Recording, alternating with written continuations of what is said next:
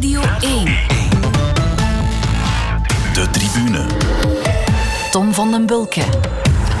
Een heel goede avond en welkom bij de tribune. In het voetbal blijft Union ons verbazen. In het veldrijden blijft Eli Iserbiet de man in vorm. En in de Formule 1 blijft Lewis Hamilton jagen op Max Verstappen. Intussen wordt hier en daar al volop afgeteld naar de omloop het nieuwsblad. Want vorige donderdag was het nog exact 100 dagen tot de eerste voorjaarsklassieker. En bij ons in de studio een man die straks wil uitblinken in dat eh, voorjaar. Hallo Victor Kampenaerts. Hallo, goedenavond. En goedenavond ook Hans van de Wegen, sportjournalist bij De Morgen. Ik wil ook uitblinken in het voorjaar. Want dat wordt misschien net iets moeilijker.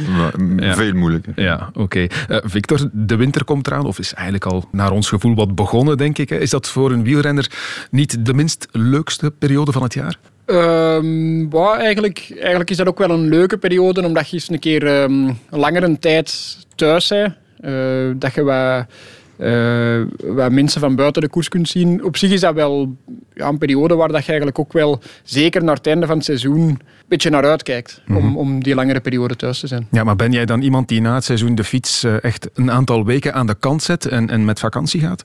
Zeker de fiets een aantal weken aan de kant, maar niet met vakantie. Eh, ze, vragen, ze vragen vaak, hey, welke is uw favoriete vakantiebestemming? Eh, en dan zeg ik, zeg ik op café met mijn maten. Dat- allee, met, met, allee, wielrennen of topsport in het algemeen is eh, naar mijn mening eh, nee zeggen. Eh, topsport is alle vragen dat je krijgt, is bijna altijd nee zeggen. Ehm, vooral tegen, tegen vrienden van, allee, van buiten de koers. ja, sociale activiteiten zijn gewoon moeilijk in te plannen. En dat vind ik heel leuk als dan het seizoen gedaan is, dat je er wel eens ja op kunt zeggen. En dat Om dat dan in te halen eigenlijk. Ja. ja, in, inhalen is moeilijk, maar eh, voor, voor dan toch een keer ja te kunnen zeggen, dat, eh, dat is wel plezant. ja, maar jij bent dus niet iemand die op vakantie gaat, ook los van corona enzovoort. Ehm, nee, eh, dat is eigenlijk nog maar, nog maar zelden, zelden gebeurd. Mijn, mijn vakanties zijn meestal fietsvakanties. Mhm. Ja. Jij nog op vakantie geweest, Hans? Ik ben vorige week in Berlijn geweest en de week daarvoor zat ik op Lanzarote. Dus kijk, En dat eh, was twee keer vakantie of eh, werken? eh, nee, dat was twee keer vakantie. Nee, Oké. nee, nee, dus ik, nee, nee, nee, ik neem het er wel van hoor. Nee. Zeker in de post-Olympische periode. Maar het was meteen een goede les van Victor Kampenaerts. Nee zeggen op momenten dat het moet. We zijn blij dat je ja gezegd hebt om naar hier te komen, naar de tribune. En we gaan eraan beginnen met de momenten van de week. En dat van jou, Victor, draait rond de Noorse triatleet Christian Bloemenveld. Back in 2010, I was asked by a national newspaper what my ambition were, and I said, I'm going to win the gold medal in 10 years.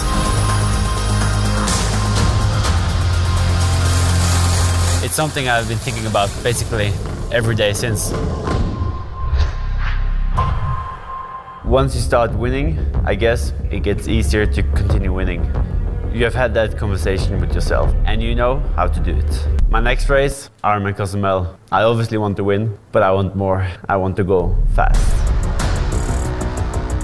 Christian Bloemenveld, de Olympische kampioen op de triathlon, sprak hier over zijn doel, de Ironman van Cozumel in Mexico. Hij heeft die gewonnen in een formidabele tijd, 7 uur 21 minuten en 12 seconden voor 3,8 kilometer zwemmen, 180 kilometer fietsen en 42 kilometer lopen. En zeggen, Victor, dat het zijn debuut was op de lange afstand. Wie is Christian Bloemenveld voor jou? Ehm, ik heb hem leren kennen in 2018 op een hoogtestage ehm, op de Sierra Nevada. Eh, en ik wist wel wie dat hij was en dat hij een indrukwekkend palmarès had. Maar ik moet zeggen, als ik hem daar zag, vond ik hem op het oog de minst eh, impressionante atleet. Allee, zelfs moeilijk te zeggen dat hij een atleet is. Hij is heel apart van bouw, verre van een loper, zouden denken. Ehm, maar wat aan mij opviel was hoe dat hij trainde, maar hoe dat al die Noren echt ongelooflijke trainingsbeesten waren en heel gestructureerd, heel veel met lactaatmeting. Ehm, en allee, ook met die, met die trainer eigenlijk een goede, goede band eh, opgebouwd. Ook wat inside information eh, voor, wa- voor deze moment eh, gevraagd aan hem. Ehm, en ja, dan nadien wat dat er is gevolgd. eh, want hij sprak over zijn doel in, deze, in dat stukje dat je liet Ja, horen. Maar dat ging eigenlijk vooral over de Olympische Spelen. En hij wordt Olympisch kampioen. En op allee, vier maanden tijd na die Olympische Spelen wint hem een Ironman. Ik vind dat een beetje te vergelijken met eh, dat je zegt, ja, een voetballer heeft een goed balgevoel en eh, die kan ook een, eh, in een basket perfect meedraaien. Mhm, ja. Ehm, want dat is ook met een bal. Maar zo is het natuurlijk niet. Ehm, maar Olympische triathlon en Ironman, ja, er zijn wel atleten die overschakelen, maar ehm, ja, ligt toch heel ver van elkaar om dat op zo'n korte tijd te doen. En hij slaagt erin. Hij breekt indrukwekkend het eh, wereldrecord op de halve Ironman. Hij wordt dan Olympisch kampioen. En vrij kort daarna doet hem in de meest fabelachtige tijd een volledige triathlon. Ehm, dat is wel indrukwekkend op een manier, maar als je ziet de manier dat die mannen trainen en wetenschappelijk bezig zijn, ja, eh, verklaart dat veel. Mhm. Het zal jou zeker ook aangesproken hebben, omdat jij zelf triathlon gedaan hebt, hè? nog voor je eigenlijk echt bekend werd als, als coureur. Ja, ja dat, dat klopt, inderdaad. Ehm, maar verre van, verre van het niveau dat die, eh, dat die mannen halen. En eigenlijk het, het in, interessantste dat ik te weten kwam door er straks een beetje te, trainen, eh, te praten met zijn trainer, was eh, dat ehm, ze gaan nu terug wat meer focussen op de eh, Olympische afstand. Hij gaat nog een paar Ironmans doen.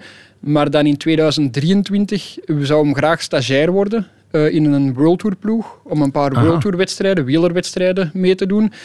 Ehm, en dan 2024 weer alles op de Olympische afstand om zijn titel te verlengen. En nadien volledig overschakelen op wielrennen om proberen eh, op het hoogste niveau mee te draaien in het wielrennen. En zit dat in hem in, denk je, dat aspect om volwaardig coureur te worden, profielrenner? Ik denk door allee, wat dat hem laat zien op de lange afstand in een triathlon, laat hem zien dat hij een ongelooflijk duurvermogen heeft. Op de korte afstand is hem ook de absolute beste, dus hij is ook explosief. Natuurlijk moet hij nog wel in het peloton kunnen rijden, dat zal de grootste uitdaging zijn. Ehm, maar ik denk, als die een doel voor ogen stelt, denk ik dat dat ene gaat worden en, eh, waar dat je rekening mee zult moeten houden. Ja. Formidabele tijd, Hans, hè, als Ja. je dat zag. Nu, er zijn wel ook nog wat vragen rond of die tijd wel gehomologeerd gaat worden, want blijkbaar was de stroming van het water nogal stevig. Ik weet niet of dat intussen bekeken is, maar hij had zelfs nog wat tijd over, eh, zag ik eh, vanmiddag ergens passeren, om eh, nog even het toilet in te duiken tijdens die Ironman.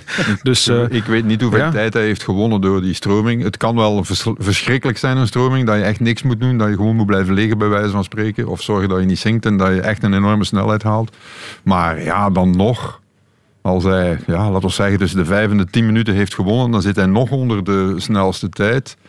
Ik heb hem zien eh, de Olympische triathlon winnen. En ik, ik dacht ook van ja, als er ene wordt afgelopen straks, dan is het wel die. hè? Want die, die is, hij ziet er eigenlijk niet- geen, absoluut geen loper uit. Hè? Eh, maar ja, die liep er dan die anderen af. Ik denk van, wat is dat hier? Eh, nu, wat betreft die overgang, wat jij zegt, Victor. Ik heb al wel altijd begrepen van Luc van Lierde, die ook training heeft aan triatleten, dat er niet zo heel veel verschil is tussen als je de toppers moet trainen voor een kwart, dan wel voor een Ironman. Dat er nog wel een paar keer heel lange eh, toestanden bij komen. Maar dat eigenlijk als je heel goed getraind bent voor een kwart, dat je ook eh, eigenlijk... En hij moet Is- waarschijnlijk die snelheid hebben. Hè. Heb je gezien? Zijn tijd, wat is zijn tijd? Onder de 32 zeker op de, op de Ja, marathon? ja inderdaad. eh, Dat is allee, fenomenaal rappen. Die moet, maar hij loopt dik onder de 30 op de 10. Ja, dan, dan heeft hij natuurlijk die snelheid in zich. Hè. Ja, inderdaad. En ook die, zoals dat je inderdaad zegt, die triatleten van de Olympische afstand, die trainen zoveel uren. Het is eigenlijk fysiek niet echt mogelijk om meer Nee. uren te trainen als, als dat die al trainen, maar wel die aandachtspunten moeten verlegd worden hè, naar, naar een hogere basissnelheid in de plaats van absolute, een absoluut hogere topsnelheid. Wat dat toch niet zo gemakkelijk is. Ah, ik, ik vroeg het ook en eigenlijk hebben ze geen rustperiode gepakt naar de Olympische Spelen. Gewoon eh, even wat minder getraind, omdat ze ehm, een jetlag hadden van het reizen. Maar dat vind ik als topsporter toch moeilijk om in te beelden eh, dat je een Olympisch, allez, Olympisch goud pakt. In een triathlon het absoluut hoogst haalbare zouden denken. En gewoon niet rusten en doordoen naar dat volgende doel. Eh, ja, en, en ze vertelde dan ook hoe dat eh, de winter eruit zag. En ja, daar zit, dat is gewoon zonder pauze blijven doorgaan. ja, dat is heel straf. Christian Bloemenveld, met wat je nu allemaal weet. eh, Victor, ga je zijn naam misschien eens laten vallen bij Lotto Soudal, als hij stagiair wil worden? Ja, ik, ik, heb, Ja. het ook, ik heb het gezegd. eh, allee, als hem, eh, als hem die, die, dat stagecontract zoekt, eh, stuurt mij maar een bericht en ik ga zeker Ja. helpen, want eh, ik kan er alleen maar eh, goed over spreken. Kan interessant worden. Goed, voor het moment van Hans gaan we van die eh, Ironman in Mexico naar China. Want de vraag van vorige week was toch wel, waar is Peng Shuai? Well, I'm worried about her safety on a number of ways. Is one, I'd like to know. I, I, it's very, again, very important that she knows we we're here to support her and we'll do anything we can to help her. I'm very concerned about the, the challenges that come with this when uh, somebody has the courage to step up and speak out or, or bring a past experience that is tied to sexual assault or harassment. It takes an awful lot of courage just to get to that point. And now she's at a point where she's also she's dealing with, I'm sure, uh, feeling uh, pressures about everything else that's that's happening. We hoorden de voorzitter van de Internationale Vrouwentennisbond. Eh, de man maakt zich veel zorgen. Uh, het gaat over eh, de tennister, de Chinese tennister Peng Shuai, voor alle duidelijkheid. Leek van de aardbol verdwenen nadat ze een toppoliticus in China beschuldigd had van ja, seksueel misbruik. Hans, we weten nu dat IOC-voorzitter Thomas Bach haar intussen heeft kunnen spreken in een videomeeting. Maar zijn we daarmee gerustgesteld? Of? Wel, daarna zijn er foto's opgedoken en een filmpje van als ze aan het eten was met haar familie in een restaurant, schijnbaar zeer gelukkig. maar ik voorspel dat Peng Shuai over uh, dit en een paar jaar uh, compleet van de, gecanceld zal zijn door de Volksrepubliek China. En dat we er niks meer zullen van horen. Zoals we voordien ook niks hoorden van haar. Want ik moet eerlijk zeggen, ik had van dat mensen nog nooit gehoord. Mm tot ze tot ze uh, in de handen viel van de vicepresident uh, van China. Dat is wel een verhaal hoor, eerlijk gezegd. En wat mij vooral opvalt is van... Ja, de buitenwereld heeft nu heel veel kritiek. women tennis ook. En normaal is dan de reactie van China, uh, bekijk het maar. Dat is geweest met de NBA, die kritiek hadden op uh, het politiek systeem in China, uh, over de Oeigoeren tot en met Hongkong. Hebben die iets laten horen. Houston Rockets, die destijds Zhao Ming hebben binnengehaald. Mm -hmm. En de reactie van de staat China was van, hup, de NBA vliegt hier van alle zenders. Ik heb nog niemand in China gehoord die gezegd heeft, van die leiders, van uh, ja, nu, nu tennis is voor ons geen sport meer, die moeten hier niet meer komen. Dus blijkbaar moet er toch iets aan de hand zijn. En uh, ja, misschien dat die, die vicevoorzitter van de Chinese, wat is dat van, dat was de vicepresident zeker? Zoiets vicepresident, denk ik, ja. Ook ja. nog nooit van gehoord van die man. Hele oude man. Wat mm. bezielt die man? 70 jaar om ze die jonge tennister lastig te vallen. Maar goed, ja, het is nu eenmaal gebeurd. En Peng Shuai is nu wel household name, maar ik denk dat ze eerlijk gezegd uh, nog, uh, nog flink uh, op haar donder zal krijgen van de overheid. Ja, de, wordt, ja, de WTA, de Tennisbond dus, wil nu een volledig en transparant onderzoek naar die hele zaak. Is dat wishful thinking? Ja, het is China, hè? Ja. Het is China. Ja. Nee, nou, no way. China is zo controle, gecontroleerde staat tot en met. Dat is echt... Dat is, dat is Mm. Wat ik daar heb meegemaakt in China destijds in Beijing, als, als ik ben daartoe gekomen, ik herinner mij nog, en uh, alle alarmbellen gingen af, want ik was dan zo gezegd de nauwe, iemand die nauw in contact zat met, met de roggen. En alle alarmbellen gingen af. En als mijn collega Christophe Windels, die destijds met mij samenwerkt hier zou zijn, hij zou het beamen. Iedereen boog daarvoor, want ik, moest, ik was belangrijk. Eh, ik was de man die Rog het beste kende. En ze wisten niet dat ik daar was. Drie dagen later wisten ze het wel. En het was echt enorme paniek. En elke Chinees die ik passeerde wist heel goed wie ik dat... Dat was onwaarschijnlijk. Dat is een controlestaat tot en met China. Dus... Hmm. Ja, nee, ik geloof nooit dat die Chinezen gaan, uh, gaan uh, dat onderzoeken en dan zeggen: ah ja, maar die man is stout geweest en we gaan die een MeToo-proces aandoen. Hè? Nee, ja. die zal ook van de aardbol verdwijnen. Hoor. Die man die zal waarschijnlijk op zijn 72,5 jaar, hij is nu 72, een hartaanval krijgen en dan zal het ook afgelopen ja. In hoeverre denk je dat het kan dat wat we nu gezien gekregen hebben, die foto's hè, en beeld ook van uh, Bach die praat met Peng Shuai, dat dat in scène gezet is? Alles is in scène gezet. Ja. Ik, ik, ben, ik ben nu niet de absolute China-kenner, maar als je alles leest over China, is alles in scène gezet. Hm. Er is niks authentieks aan, er is niks spontaans aan. Alles wordt daar ook gecontroleerd. Twitter bestaat daar niet en dan komt er toch via een Twitter-account een of andere mededeling. Uh, op Weibo had ze iets gezegd, hup, dat wordt er onmiddellijk afgehaald. Ja. Alles dus is met zich al, al straf dat ze zich überhaupt uitgesproken heeft dan over dat seksueel misbruik. Wetende dat China daar zo gaat op reageren. Ja, maar ik denk dat die vrouw, uh, dat het zo hoog zat bij haar. Ja. Dat ze op een bepaald moment heeft gezegd van, uh, ja, bekijk het maar jongens. En als het, mij, als het uh, slecht valt voor mij, maar ik ga toch zeggen ja, ja. wat er is gebeurd. Okay. Moedig, maar jammer. Ik denk dat het ook verkeerd voor haar afloopt, eerlijk gezegd, op termijn. De tribune. Het is tijd om het over wielrennen te hebben. Het wegseizoen ligt dan wel stil, maar er is dit weekend wel gekoerst in het veld en op de piste. De val. Ja, ja, ja, ja, ja, ja, ja. Een hele zware val. Oh, la, la, la, la, la. Hele zware val. Oh, Ai, ai, ai. Ja, jongens, De en niet, wereldkampioen. niet de eerste, de beste. Hè. Ja, en dat ziet er niet goed uit. Jongens, jongens toch. Nee, nee, Cavendish ook, hè, Cavendish. En dan is het feest opeens veel minder feest. En worden de risico's van het vak weer eens iets te vet onderstreept. Het liep eigenlijk al heel de namiddag heel goed voor ons. We zijn eh, ongelooflijk aan de start gekomen. We hebben van alles gewonnen. Alles liep perfect. In de ploegkoers voel ik mij ook echt goed. En eh stil was die finale aan het naderen. En dan ja, dat ongelukkige moment hier met dat water op de piste. Ja, we hadden gewoon geen kans. We, we alle kanten uit. En eh, ja, dat zorgde echt voor een anticlimax. Hansen deed nog wel mee, maar hij was er niet meer. Die jongen was hard op zijn hoofd gegaan. Zijn helm was in drie stukken. Dus dat was niet veilig om nog door te gaan. Hebben we allemaal wel gezien, denk ik. Een zware val in de afsluitende ploegkoers van de Gentse Zesdaagse. Victor Hans, jullie wilden het hier allebei eigenlijk wel over hebben. Eh, misschien niet om dezelfde reden. Ik ben benieuwd. Victor, jij begint. Ehm, ja, de reden waarom dat ik het erover wou hebben, was dat eh, als wielrenner... allee, iedereen dat die situatie heeft gezien en een beetje kan... allee, een beetje ervaring heeft in een peloton, zie dat er niemand fout heeft aan die situatie. Maar eh, Kenny, eh, die dat blijft haken achter het wiel van, van Gerbe, die haalt dan wel keihard eh Lasse Norman Hansen en, en daarbij ook Cavendish onderuit, die dat dan beide zwaar vallen.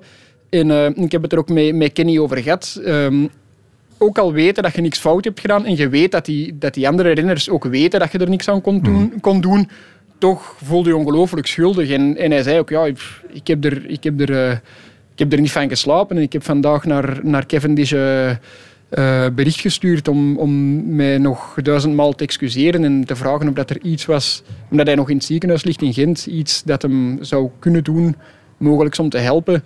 Ehm, en ik vond dat knap om dan na, allee, dat je toch geëmotioneerd bent, maar dan nog eh, ja, die, die ultieme finale gewoon er met kop en schouders bovenuit te steken.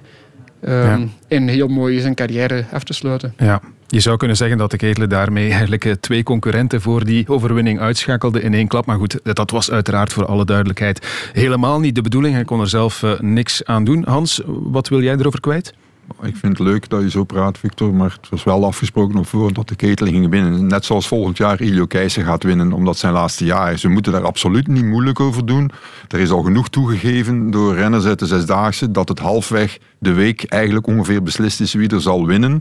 En in dit geval was het de ketelen Gijs die zou winnen. Ik heb... eh, met mensen die meereden eh, en ooit eens aan de leiding hebben gestaan, de eerste dagen een sms'je uitgewisseld. En toen kreeg ik te horen, ja, maar ik ga niet winnen. Ik dacht van ja, je hebt wel een van de grootste motoren hier op de piste en toch ga jij niet winnen. Eh, dit is, de zesdaagse is topsport. Je moet het doen, rondrijden aan die snelheid, met die beensnelheid vooral. Maar het is wel circus. Maar is dat nog altijd zo, Hans? Ja, of zijn dat de verhalen zo. van die combines Nee, en zo? is Is nog- dat niet eerder van vroeger, van, van een tijd het is- geleden? ik heb, ik, nee, nee, als ik praat met die gasten in vertrouwen. Het is nog altijd zo. En ik vind dat we daar ook als journalisten heel eh, duidelijk moeten naar kijken en dat op die manier benaderen. Overigens, ik heb Christophe van der Goor twee jaar geleden de vraag horen stellen aan Tos van der Zande. Ja, Jasper heeft al wel sneller gesprint met een, een ironisch toontje waarop Tos van der Zande eigenlijk niet meer wist wat hij moest zeggen. Dat ging toen over de slotsprint van de afsluitende Tegen de ketelen ook, ja. ja, Ja. De ketel is de homeboy. Eh, Oké, goed, ja, van mij mag die ook winnen. Maar eh, er zitten daar wel andere kleppers op. Hè. Ik bedoel, eh, het is, is het ook altijd toeval dat de homeboys altijd winnen in hun homestation. Hè. We hebben natuurlijk wel altijd... We hebben een keer Wiggins Cavendish gehad, maar die waren dan te groot. Bovendien is Bradley Wiggins eigenlijk ook een Gentenaar, maar maakt niet uit. Eh, maar het zijn de Nederlanders die winnen in Nederland als de zesdaagse. Het zijn de Belgen die winnen in België. Het zijn de Denen die winnen in Denemarken. Ik denk van, ja jongens, oké. Los daarvan, al die gasten die daar meerijden, zijn fantastische wielrenners. Ik ga ze niet... het, is geen, het is geen showtje dat ze opvoeren. Het zijn geen goochelaars. Ze doen het wel. Maar het eindresultaat en het feit dat dat pelotonnetje zo heel mooi samenblijft en dan rijdt er af en toe een keer iemand weg... Terwijl op een Olympische baan rijdt iedereen overal en weet behalve Renaat Schotten, één van de twee keer weet hij het juist en de rest weet nooit wie waar rijdt. Eh, ja, het is een totaal andere sport dan die, dan die Olympische medicine. Hè. Dat is totaal iets anders. Het is gewoon vermaak voor de mensen, maar ik zeg niet dat ze geen inspanning leveren, maar het is... Het heeft de sportieve waarde van een natuurcriterium. En het spijt mij zeer, ze mogen mij daar nu voor doodschieten, maar dat is eh, de realiteit. Je zegt, wij als journalisten moeten dat ook zo bekijken, maar tot zolang niemand dat eens openlijk zegt dat het zo is, is dat natuurlijk ook weer een, ja, een moeilijke eraan dan. Nee? Ja, maar allee, als je, dat wordt ook niet gezegd in een NATO-criterium. Ja, maar ooit- daarvan weten we toch allemaal dat het is. Hè. Zelfs plaatsen 1 tot 15 worden bij wijze van spreken vastgelegd. Tenzij Victor mij, mij daarin gaat tegenspreken. Ja, allee, ik zou, ik, zou dan nooit, ehm, ik zou het er eigenlijk nooit zo over hebben. Als je kijkt naar zo'n zesdaagse, de mannen die dat er meedoen voor de prijzen, dat zijn eigenlijk wel dezelfde mannen die meedoen voor de prijzen op de kampioenschappen. Ja. Of, eh, allee, als er bepaalde dingen gedirigeerd zouden zijn, zal ik dat niet ontkennen, maar ik denk dat die het wedstrijdverloop eigenlijk niet ehm, beïnvloeden. En dat de, de sterkste, allee, dat degene dat winnen toch eh, altijd wel mee de koers bepalen en dat weinig zou vers- verschillen als ze zes dagen rechtdoor gekoerst zouden hebben. Alleen dat er veel meer gevallen zou zijn Ja. en dat eh, als je op de piste in het Kuipje achter een dernie rechtdoor zou koersen, rechtdoor Dat is- koersen dat is een betekent drama, ja. zonder, zonder eh, ehm, een bepaalde afspraak, ja, dan zou iedereen eh, in het publiek liggen.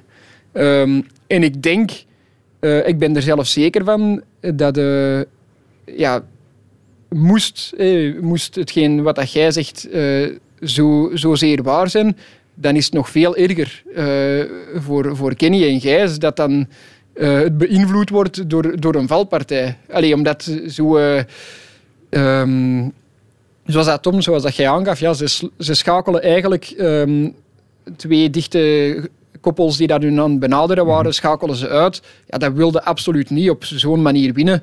Maar ja, het gebeurt, het gebeurt, dan, gebeurt dan toch. Maar hij heeft daar geen enkele fout bij in de ketelen. En om te mogen winnen, moet je wel vooraan kunnen rijden. Hè? Mhm. Dan denk ik wel, Hans, soms moet je het dan wel heel erg goed kunnen regelen. Want ik eh, refereer nog eens aan die editie sprint. van eh, 2019 waarover jij het hebt. Het komt aan, oké, dat weten we op de laatste ploegkoers. Maar dan ook nog eens op de allerlaatste sprint, op het allerlaatste rondje. Ja, dat, dan moet je, moet je Dat toch al toch- talent hebben om dat- zo te regelen, Ja, dat dat dat- zo uitkomt. Ja, Ja. eh, eh, Ja. Wel ja, ze hebben dat talent. Hè. Ja. Ze hebben dat talent. Ja, ja. Ja, dat is dus. Het is toch wel. Is het niet meer toeval dat het altijd op de laatste, de laatste rondje aankomt? Ik denk wel, als er, als er gedirigeerd wordt, zoals dat je insinueert, dat er zal gedirigeerd worden naar een spannende laatste dag. Wat dat wel belangrijk is voor de sexiness van een zesdaagse. Als eh, de eerste dag iedereen op eh, tien ronden wordt gereden door het beste koppel, ja, dan gaat er niemand nog naar kijken eh, die laatste dag. Ehm, ik heb geen idee van de kijkcijfers, maar ik denk dat die laatste dag er wel bovenuit, bovenuit priemt ehm, van kijkcijfers. En dat zal wel niet slecht zijn voor de organisatie. ehm, dat het spannend blijft. Maar de beste wint. Ja. Nog even terug naar die val waar we eigenlijk mee begonnen waren. Cavendish heeft twee gebroken ribben, een klaplong ook. Maar ik had Oh, ook wel te doen ja, met zijn eh, partner Ilio Keijsen. En voor Kev, ja, Kev zijn doel is, eh, is Tour de France. En hij vindt dit heel mooi en hij is heel blij om hierbij te zijn. Maar hij bereidt zich daar niet op voor zoals op de Ronde van Frankrijk. Terwijl eh, ja, dat, dit voor mij de enige week is in een jaar wat ik, eh, wat ik eens voor mezelf kan rijden, wat ik mij eens kan tonen. Dat ik kan, kan rijden voor, voor mijn kinderen, voor, voor publiek en vrienden. Dus ja, oh, fuck. Ja, hij werd er emotioneel van, Ilio Keijsen. En hij draait hij wint eigenlijk ook volgend niet jaar. rond de hè. pot. Ik, Ja, ik vertel het je nu al. Hij wint volgend jaar en hij rijdt waarschijnlijk met Morkov hè, Je- volgend jaar. Dus, Jij oké. neemt nu al ons kijkplezier af, eh, Hans van de Wegen. maar goed, ik ga het nog eens voorleggen aan, eh, aan Victor. Ja, hij zegt hier eigenlijk letterlijk van, kijk, Cavendish komt naar hier, ik moet met hem rijden en hij is niet in vorm en dat vind ik super erg. En allee, hij vindt het uiteraard ook erg dat hem dan eh, met, die, met die valpartij misschien zijn seizoen wat in het gedrang brengt. En dat hem, eh, maar ehm, hetgeen wat, ik moet zeggen, als het over die valpartij gaat van Cavendish, hetgeen wat ik interessant vond, was als je zag hoe dat hij viel. Ik vond, dat was een harde val, maar ik denk dat hij veel erger had kunnen zijn. Ik had het idee dat hij een, bepaald, eh, een bepaalde reflex heeft om zijn val te breken. Die heel duidelijk zijn armen voor zijn gezicht en zorgde ervoor dat hem bleef rollen. Ja. En dat is eh, allee, wat dat ze toch altijd in, in gevechtsporten en zo zegt, zeggen, dat je moet zien dat je een rol maakt, dat je geen, geen klap hebt. Ehm, dat, vond, dat vond ik eh, impressionant om te zien. Sorry voor van, eh, van het onderwerp een beetje weg te gaan. Nee, totaal geen probleem. Maar Hans, en dan ronden we erover af. Het feit dat, dat eh Keijsen gekoppeld wordt aan een man die niet in vorm is, in Jammer, ja. Cavendish. En dat was een paar jaar geleden ook al zo. En toen was Keijsen daar ook al misnoegd over. Ja, dat is ook wel... Ja, maar dat komt omdat het Zesdaagse-circuit zegt... Oké, Iljo, jij bent inderdaad de keizer geweest van Gent, maar nu ben jij eh, een wegwielrenner.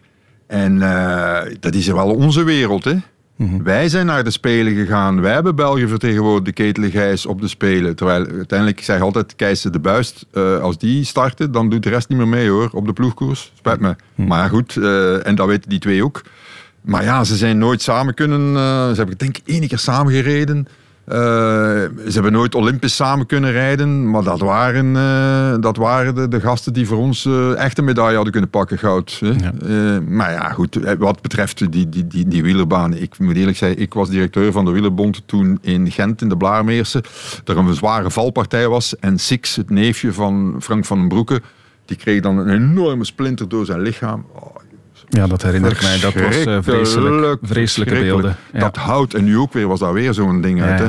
En ik weet, die coureurs, die, die wielrenners, ze weten dat, dat ze gewoon erover moeten en dat ze ja, proberen moeten rollen, schuiven zo, en zo rap mogelijk weg van dat gevaarlijk hout. Wow. Goed, we gaan eh, de Zesdaagse van Gent neerleggen, maar we blijven wel min of meer bij de piste. Want Victor, het is zo natuurlijk, jij bent nog altijd de werelduurrecordhouder, ondanks een recente aanval op dat record van Alex Dowsett. Alex Dowsett is off on his attempt to break the world hour record. He is 4.395 seconds outside of the schedule. Victor Campenaerts of Belgium quite clearly has set the bar very, very high indeed. Alex Dowsett, unfortunately, will not break the world hour record, but he sets a distance of 54.555 kilometres. So, Alex, not the result you wanted. How are you feeling? I'm all right.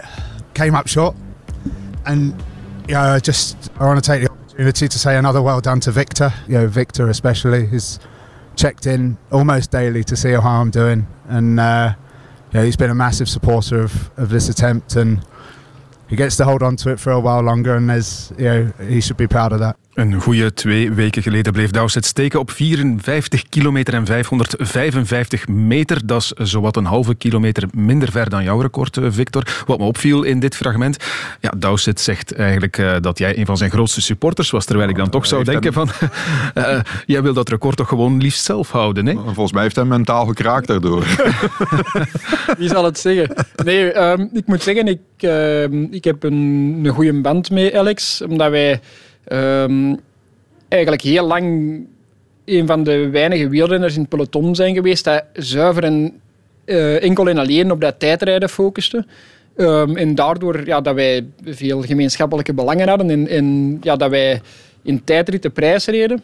Ehm, en in wegritten gewoon samen in de groepetto zaten. En dan hadden we veel tijd Mhm. om samen, samen te babbelen. En hij heeft altijd over dat uurrecord, hij heeft het ook al gehad voor mij. Ehm, en we hebben er altijd eh, veel over gepraat. En hij heeft direct gezegd, ik, ik wil nog een aanval doen. Hij wou er vorig jaar al een doen, maar hij heeft dan eh, corona gekregen. Hij heeft het moeten uitstellen. Ehm, en dan nu is er dan toch van gekomen. En ik weet dat voor Alex moest hij het uurrecord breken, dat dat voor hem ehm, ja, uitzonderlijk zou zijn en een absoluut hoogtepunt eh, in zijn carrière. Misschien ook wel bijna het einde van zijn carrière. Hij is Mhm. niet meer bij de jongste. Ehm, ik heb hem uiteraard niet eh, echt baanbrekende tips gegeven. Eh, die hou ik voor mijzelf. ehm, omdat ik denk dat er nog wel dingen zijn dat ik eventueel beter had kunnen doen. Maar ik was heel geïnteresseerd, oprecht geïnteresseerd in hem. En eh, wij hebben sowieso geregeld contact. En dat was, dat was nu zeker niet minder. Ja. Integendeel meer. Ik pik even in op wat je daar zegt. Er zijn wel een aantal dingen waarvan ik denk, ik had ze nog beter kunnen doen. Wat is dat dan bijvoorbeeld? Ja, maar als ik het niet tegen hem zeg, dan Ja, potentieel zijn de Remco. Evenepoel en Wout van Aert aan het luisteren en denken Ja. die shit, als ik dat Ja. weet, eh, dan eh, Misschien je, je stuurmanskunsten op de piste, want dat heb je wel al aangegeven. Van kijk, had ik beter op een piste kunnen rijden, dan had ik misschien 200 meter kunnen winnen. En, en daar heb ik misschien een stukje van mijn record zelfs laten liggen.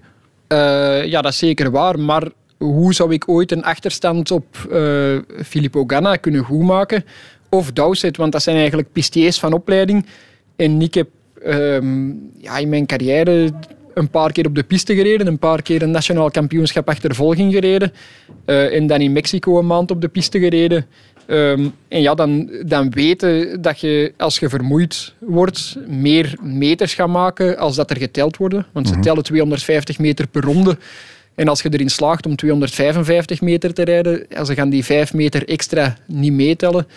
Ehm, dat is een eh, voordeel dat Dowsett wel had. Ehm, maar ja, ik weet, als ik dat wil echt significant verbeteren, moet ik nu stoppen met wegwielrennen en gewoon eh, voor de rest, dat mij, de rest Ja. van mijn carrière focussen op goede lijnen op de piste rijden. Ja. Maar ik heb het record nog, dus... En dat is niet wat je nu inderdaad in eerste instantie wil doen. Je hebt het record nog maar, de naam is al gevallen, Filippo Ganna.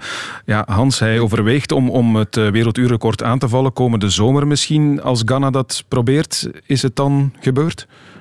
Dat ziet er zo naar uit. Eh, als je ziet wat hij doet eh, in de achtervolging, de ploegenachtervolging op de Olympische Spelen, waar hij eigenlijk, denk ik, in zijn eentje ook een medaille zou halen bijna. Ja, dat is wel overdreven, maar goed, hij, hij neemt denk ik, eh, wat is het, eh, een derde van de afstand voor zijn rekeningen. Eh, dat is onwaarschijnlijk. Hè? Eh, die 750 watt blijven trappen. Hallo zeg. Eh, maar eh, Victor, jij gaat hier nu niet buiten vandaag, voor wij nu eindelijk weten wat je CDA was en je gemiddeld wattage op het werelduurrecord. Maar dat is nog altijd een groot geheim. Hè? En ik wil dat toch een keer weten. CDA, voor alle duidelijkheid, heeft niet zoveel te maken met een politieke partij, maar weerstand, het gaat- heeft te maken met aerodynamica. Aerodynamica. Nee, nee, maar dat... eh, Allee, ik moet zeggen dat zelfs, zelfs mijn eigen trainer heeft niet eh, naar, naar het bestand van mijn, eh, van mijn record gekeken. Eh, dat is ehm, een fietscomputer dat voor één event gebruikt is. Ik heb hem zelf niet bekeken zelfs. Ik weet exact welk wattage dat ik getrapt heb door de voorbereiding en mijn trainer weet dat ook. Ehm, maar ehm, Bob Verbeek heeft financieel dat record mogelijk gemaakt. Ik heb ehm, in dat, eh, die fietscomputer enkel voor dat record gebruikt. Dus er staat één file op. Ik heb mijn handtekening erop gezet en ik heb dat bij hem afgeleverd eh, twee weken na het record.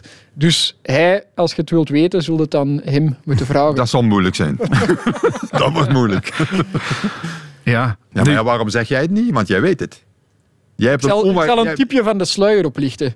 De reden waarom dat, de, dat Alex ook zal gedacht hebben, ik kan het record breken, is als je de berekeningen maakt... ehm, 330, 335 was het. als je de berekeningen maakt, hoe, en je weet hoe een eigen CDA, iedere renner dat met tijdrijden bezig is, weet wat zijn, zijn eigen CDA is. En als je dan gaat berekenen hoeveel wattage dat je moet trappen op hoogte om een bepaalde snelheid te rijden, denk je van, als het dat maar is, dan kan ik het zeker breken. Maar als je daar dan komt en de eerste test doet, dan begint het te zweven, ongelooflijk te zweven.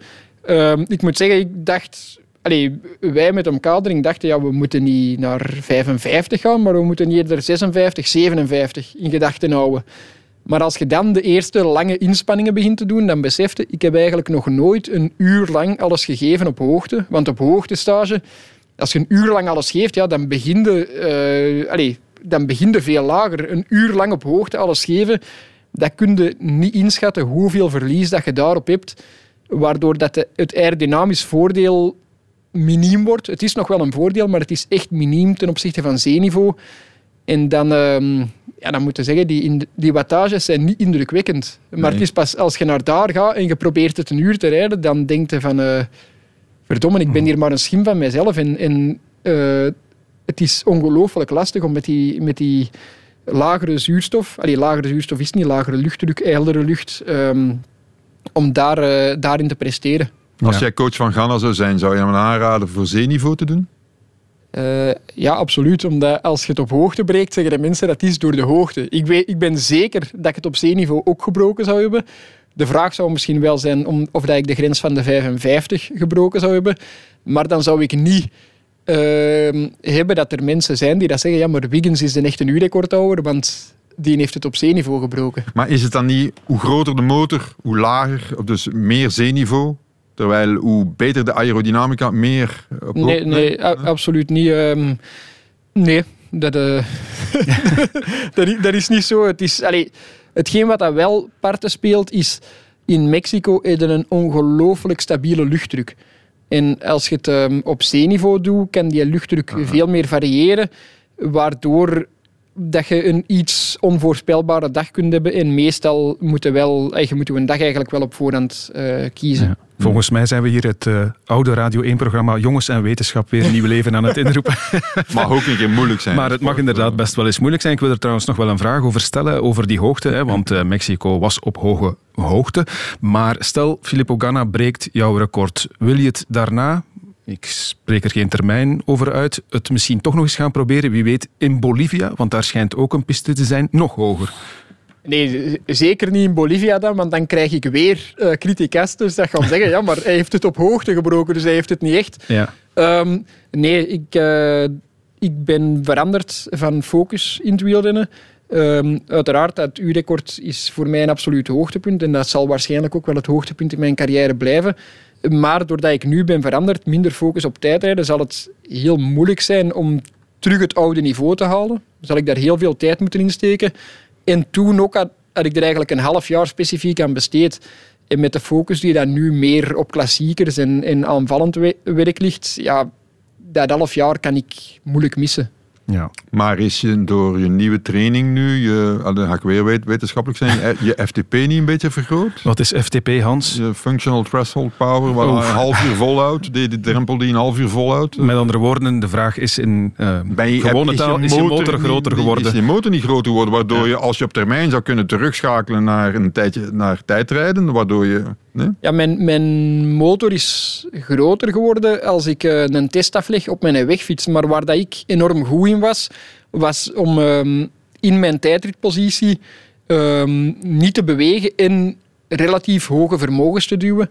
Um, tegenover dat vele andere renners, bijvoorbeeld Wout van Aert, het verschil bij zijn vermogens dat hij op de weg trapt en op zijn tijdritfiets, dat is aanzienlijk. Maar die heeft zo'n grote motor dat hij nog altijd heel snel gaat op de tijdritfiets. Maar bij mij zat daar op den duur geen verschil meer op. Ik kon even hard trappen op de tijdritfiets in die um, allee, beklemmende positie eigenlijk, als op de wegfiets. En nu heb ik ervoor gezegd dat, gezorgd dat ik gewoon veel harder kan trappen op de wegfiets. Maar eigenlijk trap ik minder hard als vroeger op de tijdritfiets, omdat ik er veel minder uh, tijd in steek. Voilà, heel interessant. We gaan dat uurrecord even opbergen, want we moeten het ook nog hebben over jouw nieuwe ploeg. De tribune. Je nieuwe ploeg, dat is Lotto Soudal, tegelijk ook je oude ploeg, Victor. Je bent er eind 2019 vertrokken omdat je toen op financieel wrak niet kreeg wat je vroeg. Nu keer je terug naar het oude nest, om het zo te zeggen. Um, ja, zonder naar concrete bedragen te willen hengelen, maar heb je nu wel je zin gekregen wat dat betreft? Ja, ja, inderdaad. Dat was nu uh, geen issue. Dus uh, dan was dat direct een heel aantrekkelijke ploeg voor mij, omdat er um, daarbuiten eigenlijk geen enkel issue was uh, geweest mm -hmm. in de ploeg. Um, je bent er vertrokken met, met ja, openstaande deuren voor beide kanten? Uh, ja, ja, inderdaad. Um, het was niet dat je het gevoel had, ik zal het anders vragen, toen eind 2019 van ja, ze willen mij hier niet meer en er, er wringt nu iets en ja... Nee, want eigenlijk zijn de, de relaties eigenlijk altijd heel goed gebleven. Ik denk dat de pers dat fantastisch zou vinden om over te schrijven als ik zeg van die klootzakken en ik zit er nu terug. Uh, en, ja. maar dat is, uh, dat is zeker niet het geval. Ik kan zelfs zeggen dat er uh, verschillende andere interessante ploegen waren die dat bereidwillig waren om, um, om hetzelfde bedrag te betalen voor dezelfde termijn. Um, maar dat ik toch voor Lotto heb gekozen. Ik denk dat dat een goede indicatie is hoe graag dat ik voor de ploeg wil rijden. Mm -hmm. um, en uh, ook de manier waarop dat ik nu koers uh, spreekt toen enorm aan. En met de, met de jonge mannen, uh, Brent van Moer en Florian Vermeer zeker, die dat al hebben bewezen dat ze kunnen winnen op het, uh, op het allerhoogste niveau. Ja, mm -hmm. ik zie daar heel hard naar uit. Ze krijgen inderdaad een andere Victor Kampenaars terug. Het is niet meer die renner van een paar jaar geleden. Hans, zijn, zijn transformatie die hij ondergaan heeft, of die hij doorgemaakt heeft, die is wel geslaagd. Hè? Ja, ik ja. vind dat heel opmerkelijk eerlijk gezegd. Dat is een, een rasatleet. Hè? Ik bedoel, en ook, ja, hij is natuurlijk... Uh, gezond autistisch als sporter. In de zin van, hij weet, hij kent zijn doelen, hij stelt zijn doelen en hij weet, ik, ga dat, ik wil dat bereiken. Moet het dan ook nog kunnen, je moet de inhoud hebben om het te doen. En volgens mij kiest hij ook voor Lotto, omdat hij weet, het is een Belgische ploeg. Uh, Oké, okay, wordt er goed betaald, maar die gaan mij laten koersen. Terwijl in heel veel andere ploegen is het nu zo dwingend geworden, denk ik, dat je denkt van ja, nee, nee, nee, laat mij maar. Hè. Ze kennen mij hier. Uh, ik, als ik dit, dit doel wil stellen, dat doel wil stellen, weten ze, ik zal er wel voor gaan, ik zal wel iets realiseren. En dat is natuurlijk, eh, kampenaars van Victor, ja, hij, hij levert altijd. Hè. Ik bedoel, hij, hij- wat hij zegt, eh, dat doet hij ook. hè. En, en dat is natuurlijk wel voor zo'n ploeg eh, ideaal. Hè. En voor hem eigenlijk En ook. wat je zegt ook, een beetje een buitenbeetje. Ik denk dat je dat zelf wel zult eh, bevestigen, Victor. Is dat inderdaad ook de reden waarom je voor Lotto Soudal gekozen hebt? Omdat je daar wel je ding zal mogen doen en dat zou misschien bij Quickstep minder gekund hebben, want daar is ook sprake van geweest. Hè. Dat is ook vrij concreet geweest. Ja, inderdaad. inderdaad. Eh, maar dat was inderdaad zo... eh, dat is inderdaad zo. Dat dat een van de redenen is eh, voor naar Lotto te gaan, omdat dat vroeger ook zo geweest is. Ik heb eh, vroeger eh, met het idee gekomen om het U-record te breken. En ehm, ik denk dat er, aan- als ik er aanvankelijk over begon te spreken, dat veel mensen mij gek verklaarden. Ehm, en dat dat in vele andere ploegen absoluut niet mogelijk is geweest. Ik ben daarin gesteund geweest en dat was succesvol. Ehm, en nu ook, eh, ze weten, eh, we hebben die vroeger laten doen met die tijdritten. En eigenlijk iedere tijdrit dat hij reed, ehm, waar dat hij zijn eigen heeft op mogen voorbereiden, was met een heel goed resultaat. En ehm, ze hopen dat dat, eh, dat hetzelfde zal zijn nu. En, en dat ga ik proberen waarmaken. Ja, je hebt dat al in je hoofd gestopt. Hè. Dat voorjaar dat eraan komt, daar wil je echt uitblinken. Ehm, ja, heb je al een concrete koers met eh, stip aangeduid in je agenda? Ga, ehm, ik weet redelijk goed wat dat mijn mogelijkheden zijn. En ik weet dat momenteel in mijn mogelijkheden niet valt eh, koersen die daar ver boven de 200 kilometer gaan. Eh, dus geen... Genre de Ronde, Roubaix. Ja, inderdaad. Eh, dus de koersen die daar 200 kilometer of minder zijn, denk ik dat ik met een ideaal scenario en in Vlaamse klassiekers zijn alle mogelijke scenario's mogelijk. Ook de scenario's dat Van der Poel en Van Aert uitgeschakeld zijn doordat ze een slag gemist hebben.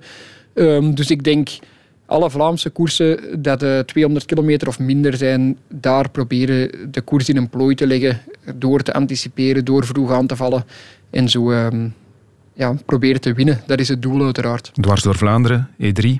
Ja, Die koersen? Dat zijn inderdaad eh, koersen die dan met stip aangeduid zijn. En is je volgend doel de lange klassiekers aankunnen? Ik denk, enfin, van de testing blijkt daaruit dat je de motor zou kunnen hebben om dat te doen?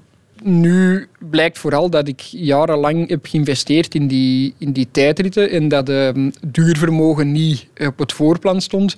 En dat kun je niet eh, in een paar maanden wegwerken. Ehm, en uiteraard droomde van, van Roubaix of eh, Vlaanderen. Maar ehm, ja, dat zal niet voor komend jaar zijn. Uiteraard zal ik daar wel rijden en er het beste van maken, maar het zou verbazend zijn moest ik daar diep in de finale een beslissende rol kunnen spelen. Ehm, maar uiteraard is, is werken we aan dat duurvermogen, omdat dat mij ook vooruit zal helpen in die koersen van 200 kilometer. Want dat is ook nog steeds redelijk lang. Ehm, en eh, hopelijk lukt dat om eh, die motor zo uit te bouwen dat, eh, dat ik binnen een paar jaar wel het vermogen heb om daar... eh, En wie traint jou nu? Kurt Lobbestal, nog altijd Oh. met een trainer uit een triathlon. Wij werken samen sinds 2008. Ja. Dat is ook iets wat mag hè, bij Lotto. Dat mag in heel veel andere ploegen niet natuurlijk. Hè. Ja, ja inderdaad. Dat, eh, allee, ik denk, mijn, mijn eh, ervaring is toch dat als je een trainer en atleet goed op elkaar afgestemd zijn, ehm, dan is die communicatie ook veel beter. Eh, De ene atleet zegt, ja, ben een beetje moe, terwijl dat een trainer dan weet, als die al zegt dat hij moe is, moet je direct... en een andere atleet, ja, die zegt misschien, goh, Ehm, nu ben ik echt doodmoe, terwijl dat je een trainer dan weet, ja, dat is gewoon een kleinzerige, we kunnen nog wel wat doordrukken. Die zaken, dat is heel belangrijk. Ik zie er niet direct het voordeel van in om van ploeg te verwisselen en van trainer te verwisselen. Al is dat eigenlijk wel de gang van zaken in de meeste ploegen nu. Uiteraard is er wel een zeer transparante communicatie tussen de ploeg en mijn trainer. Zo kunnen we... Allee, communicatie kan nooit kwaad. Dat is ook nodig. Hè. Eh, je hebt al heel erg gecharmeerd door je nieuwe manier van koersen, dat aanvallende, dat agressieve. Is het op die manier ook dat jij Lotto Soudal misschien weer wat sexy moet maken? Want wat dat betreft kan die ploeg nog wel iets gebruiken natuurlijk. Ja, maar ik denk sowieso met, met die jonge gasten ehm, dat, die, dat die eigenlijk op dezelfde manier bezig zijn. En, eh, en ik ken die mannen ook goed. Los, los van dat er sprake was dat ik naar de ploeg ging komen, was dat contact ook al heel goed. En ja, dat zien als, als, ehm, als een ploeg, als er een goede band is, als die mannen goed overeenkomen en die hebben dan nog eens wat dezelfde stijl van koersen, ja, dat, eh, dat kan eigenlijk alleen maar goed lopen. En, en dat is ook eh, hetgeen waar dat, eh, dat John LeLong ehm, op aaste. Ja, die jonge mannen, je hebt het dan inderdaad over Florian Vermeers, Brent Van Moer. Ik las eh, een tijdje geleden in een nieuwsblad dat jullie samen op stage gaan naar Rwanda. Dat ja, klopt? Ja, ja, dat, Ja. Klopt, dat klopt inderdaad. Ehm, dat is ook eh, super exciting dat, eh, dat Lotto daarin in wilt steunen. Omdat, zoals Hans ook zegt, ik ben soms een klein beetje een buitenbeentje. Ehm, Ik heb licht autistisch gezegd. ja, ja. Laat ons Ik ben- eh, ik ben zeggen al dat dat naar- hetzelfde is, ja. Ik ben al naar Namibië geweest. Ja, en dat twee was, keer, dacht eh, ik. Ja, Ja. twee keer. Dat was zeer goed, voor, zeker voor mijn uurrecord en als tijdrijder. Maar Namibië is van de geasfalteerde wegen redelijk vlak. Dus ik dacht, een locatie waar dat je wat meer bergop kunt rijden. Maar ik wil absoluut niet naar de tijden gaan, omdat de tijden zit op de top van een berg. En eigenlijk kun je alleen maar die berg afrijden en terug oprijden. En dat leek mij niet de ideale voorbereiding. Eh, of ik weet dat dat voor mij niet de ideale voorbereiding En is. hoe kom je dan bij Rwanda uit? Ben je daar al geweest? Of, of van, hoe, hoe kom je daarop? Het WK Ehm, gaat daardoor. Hè? Ja, maar goed, Maar daarmee is hij er nog niet geweest natuurlijk. Ja, er was al, allee, dat idee was er al voor het WK. En dat was eigenlijk mee in Namibië te rijden. Daar, over heel de wereld wordt eigenlijk veel gekoerst. Dat, is, eh, allee, dat heb ik al geleerd eh, door wat, ehm, op veel plekken in de wereld eh, te komen.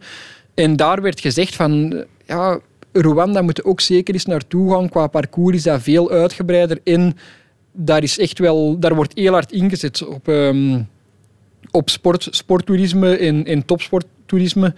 Ehm, en eh, dat was ook direct zo ja, met, de, met er wat ehm, via via in contact te geraken. Ja, die waren heel bereidwillig om te helpen.